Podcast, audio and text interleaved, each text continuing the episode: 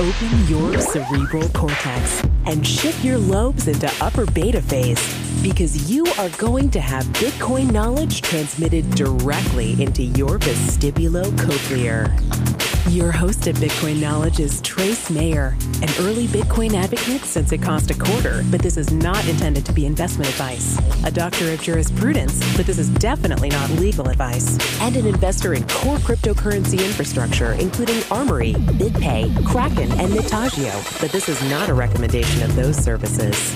Here, you get fed via direct mind download with pure and free Bitcoin knowledge.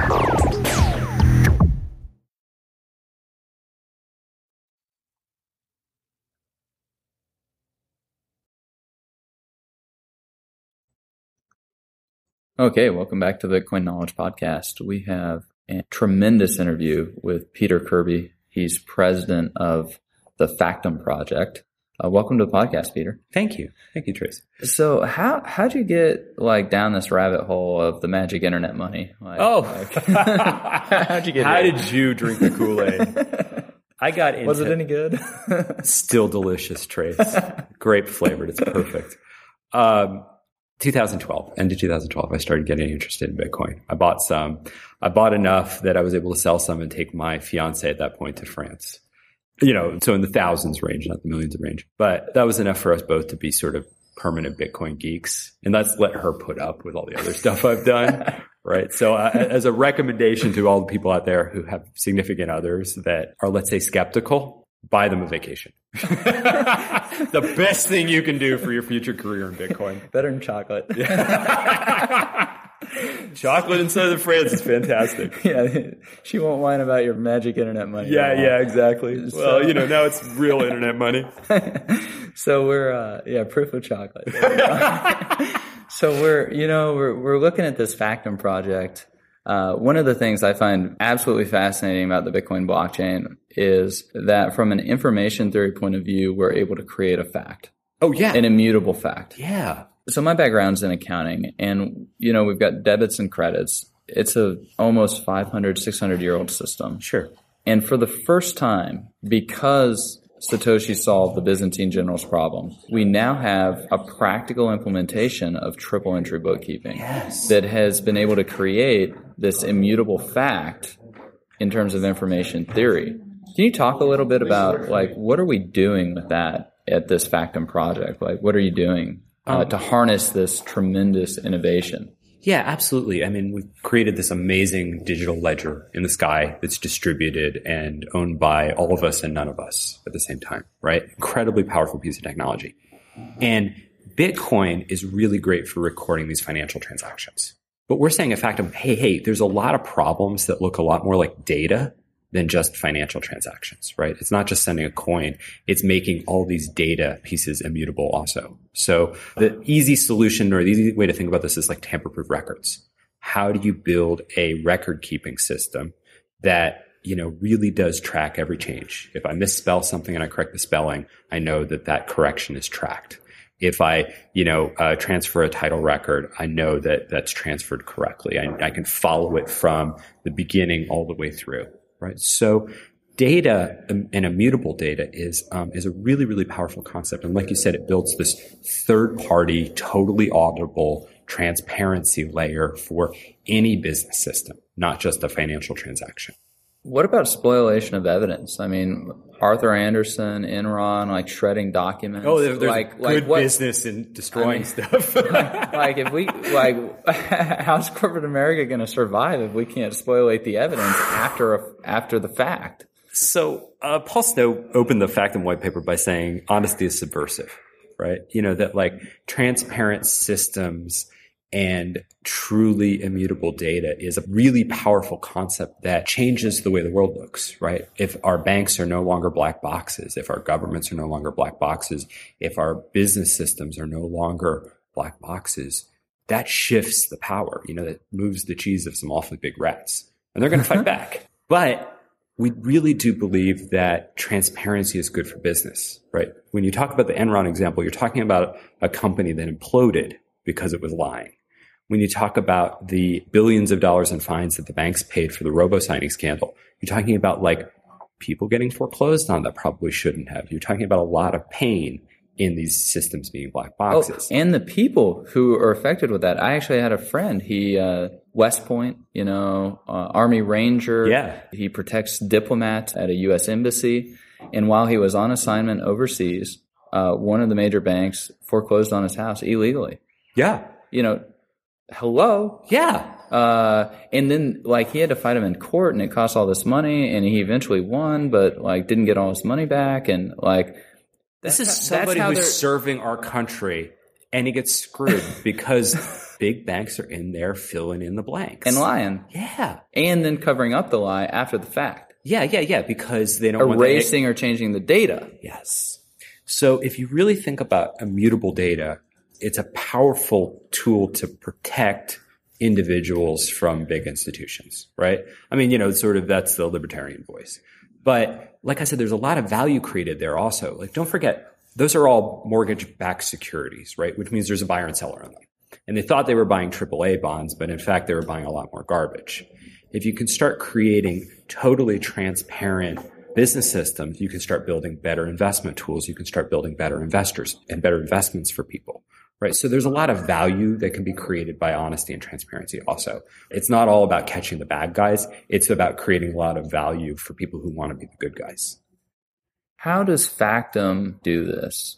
You guys came out with what you did with the Project Gutenberg. Yeah. Maybe you can describe that a little bit. Sure. Okay. So the idea of Factom is it's a data layer on top of the blockchain. It basically lets you build chains and chains of chains of data Every 10 minutes, we take everything in Factom, we Merkle tree it. So we hash the hash, the hash that down to a single hash, and we put that in the Bitcoin blockchain, right? So you get to piggyback off all the security of that 400 petahash worth of proof of work. And how do you put it into the blockchain? Is it in the op return? Is yeah, it in a multi-sig hash or op return? Uh, it's an op return. It's basically a transaction. It's a financial transaction with a dust level Bitcoin.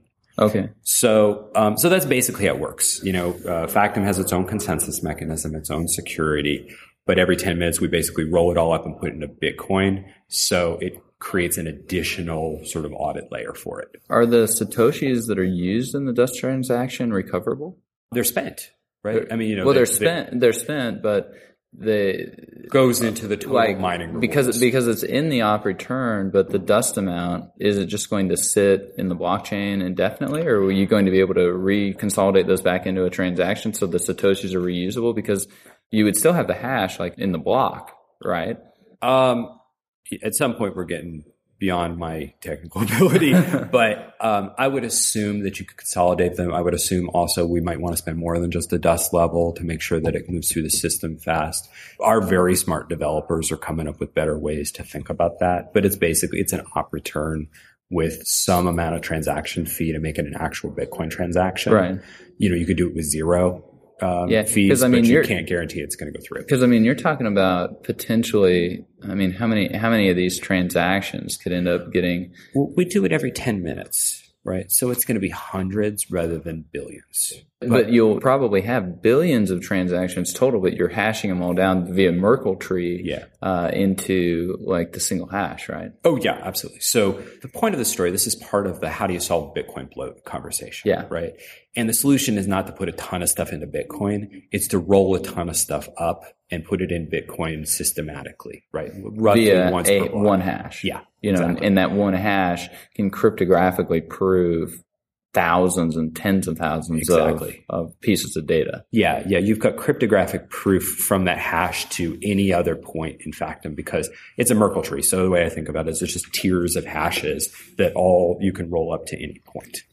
So it's sort of a systematic way to secure data. But Factom is a distributed hash table, right? So that data can be fully available. We're just piggybacking on all the proof of work. So you don't have to worry about the reversibility problem. You don't have to worry about building our own version of a proof of work blockchain. Um, the innovation is really that you can build these blockchain technologies layers, just like the internet's built with TCP/IP at the bottom layer and HTTP, and then you go fancy tools like Flash and HTML5 on top of it. We're saying the Bitcoin blockchain provides a value layer that you can then build a data layer on top of. And then you can add tools like storage or uh, Ethereum and some of these other like more complicated blockchain tools as a layer of the technology. Or like one of my buddies built a plugin for the NetSuite's accounting software, big, Yeah. a Bitcoin plugin, and you could have the entire state of the accounting system every 24 hours. Boom. Like, Yeah. and so, Secured. Well, you, you know what the state was at that particular point in time, yeah. you know, so now you've got this audit record. And I think, uh, it was Paul Snow. He said that the absence of evidence is the evidence of absence. Uh, so when, when we start having, you know, these regular Checkpoints. checkpoints of what the state of a system was, then the absence of a checkpoint actually becomes evidence significant of Yeah. something. Proving the negative is a really hard thing to do unless you've got a systematic proof of positive. Yeah. Right. And I think that's one of the things that Satoshi solved very elegantly and taught us a lot about how we prove the negative because it's a big deal. In a robo signing situation, it's the document that you don't have that matters. Yeah. And so our accounting professionals and our information systems securities professionals at, you know, PricewaterhouseCoopers and Deloitte and Touche and uh, Ernst and Young, they need to be cognizant of this as a potential tool to reduce the audit risk in their engagements. Oh, absolutely. Now that this exists, you can't not have it. Yeah, I mean, Or they're just they're just not acting professionally if they don't apply uh, these types of this measurements is the and new these types set of standards. best practices, right? And um, I I believe that in this concept uh, we call blockchain as a service, right? Everybody's going to take their accounting program and have a blockchain backend that makes it immutable. Everybody's going to take their audit system and their data management system and their document management system, and they're going to build this, as you said, third party audit layer, right? Triple entry bookkeeping. And like you said, if you're not going to do that, then you're Like, why? serving Why? your customers. yeah. You want to lie? Like, why do you want to change stuff after the fact? Sure, sure, exactly. Like you're you're not doing it. Clearly, you're an Enron. so, and I mean, you know, hey, look, look at us being uh, honesty is subversive kind of people. But Heaven um, forbid. I know. Turns out that there's a lot of value to be created there. I mean, I, I would like to know what my investments are doing. I'd like to know that You have uh, a right to. Yeah, I mean, they have a fiduciary duty to me. Like, why don't they? Uh, why don't they provide accurate financial statements that can't be changed? And you, you know, you, you bring up this this um, this really valuable concept that right now the way we do audits is you pull a banker's box down, you pull three random files out, and you make sure they're right. That's like 19th century technology. Yeah, it should all be automated. We should be able to automate it. We should be able to know that it never changed. We should be able to do that in real time. If you're missing a document for your mortgage, like a survey, you should be able to know at that moment you're missing it and go get it, right? If your uh, if your P and L doesn't match up to the previous month, you should know why, and you shouldn't know why six months later or eighteen months later, whenever they bother to do an audit. You should know why in the moment, right? This is what blockchains allow us to do because it's not a central database keeping this. It's not the PwC's central audit program that keeps track of all this. You've got an external layer that's public, distributed, owned by all of us and owned by none of us that's saying, that's keeping these systems honest. Right. And that's the power. Yeah, I have a friend. She's a bank examiner for the Federal Reserve of New York. She's a big Bitcoin and blockchain enthusiast and just wonders like why she's actually doing all this work when it could all be automated. And wait a minute. At some point, somebody at PwC and, and Yeah. Ernst Young's going to go like, they're trying to put me out of a job. Well- obviously, there's always going to be smart people designing systems, right. right? But, you know, as Goethe wrote, the sun retreats, the shadow flees. Sunlight is the Um, best. Uh, well, sunlight's the best disinfectant from a U.S. Supreme Court case, but you know the glow retreat, the, the glow retreats, the shadows flee, uh, which Nikola Tesla actually like it was his inspiration when he conceived of the AC current system because you know as we brought electricity. The, the sheer amount of human labor that was needed just to wash clothes or wash dishes or all this stuff, like you know, we can have machines do a lot of this stuff. Like it raises standard of living, increases productivity. Like we really don't need people like looking through all these paper documents. of like, course, that's a I mean, crappy is that job really for- what? Is that really the highest and best use of our human labor? no, no, no, no. Because it's a, it, the way they do that is the guy who's pulling the banker's box is the brand new accountant who's bottom of the totem pole, Yeah, right? And they're they're charging billable hours, but you know, Training them. They're Like, training. Go get some more coffee. Right. Yeah, exactly. we'll have robots to do that soon, anyways. But not only did electricity make it easier for us to wash our clothes, it made our clothes cleaner. Yeah. Right. And that's really the promise that you build a real time audit system on top of the blockchain and it's checking at every moment that all the boxes are checked. You get much, much, much cleaner clothes. Mm-hmm. And, and that's the promise. You know, for me, that's exciting, right? I'm on board with honesty is subversive and I'm on board that our systems need to be not black boxes anymore. Well, uh, let's let's explore that a little bit more. I mean, usually I, I stick to you know looking at the business applications on the podcast, but honesty is subversive. You know, what about the memory hole? What happens when, like with this project Gutenberg that you did, you took thirty thousand of the world's greatest literature texts and you you anchored them into the blockchain. So now now we know that this Shakespeare book like existed, existed that at that moment in time. And if a single comma is out of place in any of these 30,000 books, it we would know. We have a different hash, we know. Yeah. So what type of a world do you see coming out of a place where there where the memory hole has been closed? Well, you know, more honesty, more transparency, right? It I think that like you said, they will be moving the cheese of some awfully big rats. There'll be some people who make a lot of money in trying to keep things not transparent that will fight back, right? Obviously, that's the case. But uh, will create a tremendous amount of value. I mean, better governments, better uh, financial institutions, better insurance institutions, uh, better ways of moving money through the world. And that's a better world in my view. And obviously, this is a technology. The, the point of this conversation is not to say, like, wow, how amazing is the future of this technology. What's cool is this happens now, right? We took these books, we put them into Factom. You can take your accounting system today, do a hash of the state of, you know, either the whole system or a thousand records or a single record, depending on how much granularity you want. Put it into Factom.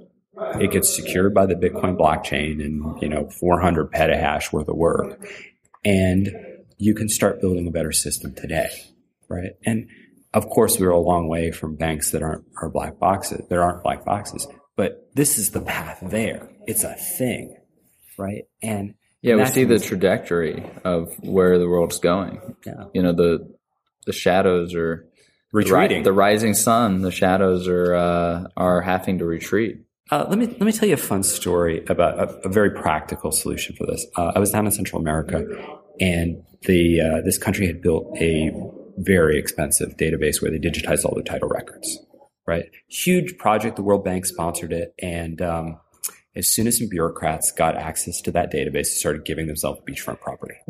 right, you know, it's like, and everybody goes, "Well, it's Central America," but big, big, big deal because when you don't trust the collateral and you don't trust who owns it, you end up paying 18% interest on your mortgage for 10 years. You have a credit card on your house, right? Which means that you all entrepreneurship is normally funded by people borrowing against the assets they have, right? So you've got a very, very low capital base. You got a whole bunch of people who don't trust the government to record their stuff. So you got 60% of the title records in the country not even recorded. and it's a whole huge mess. So you go in and you say, Hey, look, we were there. We talked to, you know, all the important people and we saw this, you know, mess of records that they had and stuff. And we said, look, we can build you a tamper proof layer for your entire title industry, build a 21st century application built in like cloud technology, right? It's going to cost a fraction to deploy and I can clean up your title system systematically, right? And what that means is not just that title records get secured against the blockchain, but the whole process. The attorney that signs off and says, I agree this isn't fraudulent, that gets in the blockchain. The person who types in the legal description into the blockchain. The person who verifies it into the blockchain. So you got a proof of the whole process. You prevent the garbage in. Suddenly you got a path forward to unlock that, you know, what is, I think DeSoto called it $9 trillion in locked value in basically properties you can't land on because you can't trust the collateral suddenly you can start thinking about agricultural deals and mineral rights and people making a living from this land that they own without fear that somebody's going to go snatch it up because it's a nice piece of property and they have access to the database. Yeah, I think that's one of the things that Bitcoin that's a tectonic plate level shift in terms of economics is that Bitcoin has changed the economics of violence. Yeah. And it's drastically reduced the cost of protection when it comes to property rights. Sure. And so, you Don't know, enforce it with guns, enforce it with the blockchain. Well, yeah, I mean, go ahead, shoot that math problem. It's a great, great way to solve it. You, Well- you, you use up all your bullets. Yeah. Paul Snow said this beautifully. He said, um, he's like, we tried wars. Now we tried regulation. Let's try math. Right? And That's a great way to yeah, like, solve problems. it's, it's hard to shoot at math. Hard to argue with it too. yeah, it's, it's math, right? You know? But, but what does that mean? That means you can get out of the business of trying to fight over stuff and move to the business of starting to create value on top of it. Right? If I'm a bank and I'm looking at Title A that's secured by some piece of, uh, you know, crappy software that bureaucrats have been hacking into, and Title B is secured by the blockchain, it's pretty obvious where I want to lend my money. Right? Which means that I can lend at a lower rate, which means people can invest more in infrastructure, which means people can borrow some money against their house and build that software application they've been working on. You know, you start having a path toward economic growth that doesn't involve who has the biggest guns. Great. Great, great. And it's not some pie in the sky thing. It's an application that Yeah, we got it right now. Couple, you know, couple months to build, right? I Yeah. can deploy it tomorrow. Yeah, I can deploy deploy it in May, let's say. it's it's April now, so uh, so I don't want to get ahead of myself. But uh, you know, Factom's an alpha product right now. Uh, you can build interesting stuff on top of it. You know, we showed a couple proof of concepts, and um, we got we're interested in we're working on a bunch of in- other interesting proof of concepts. So Well, Yeah. cool. It's been a uh, a wonderful interview. this has been fun. You know, Thank you. it yeah. It's been a Thank you lot- for giving me an opportunity to geek out about the the uh, the economics of transparency. Hey, I I think that you know we're we're definitely changing a lot of things, and we're changing the the way we perceive the world. yeah. You know, and this ephemeral nature of our history uh, is going to become much more solid because it's going to be cryptographically provable. To quote David Johnston, this is the beginning of recorded history.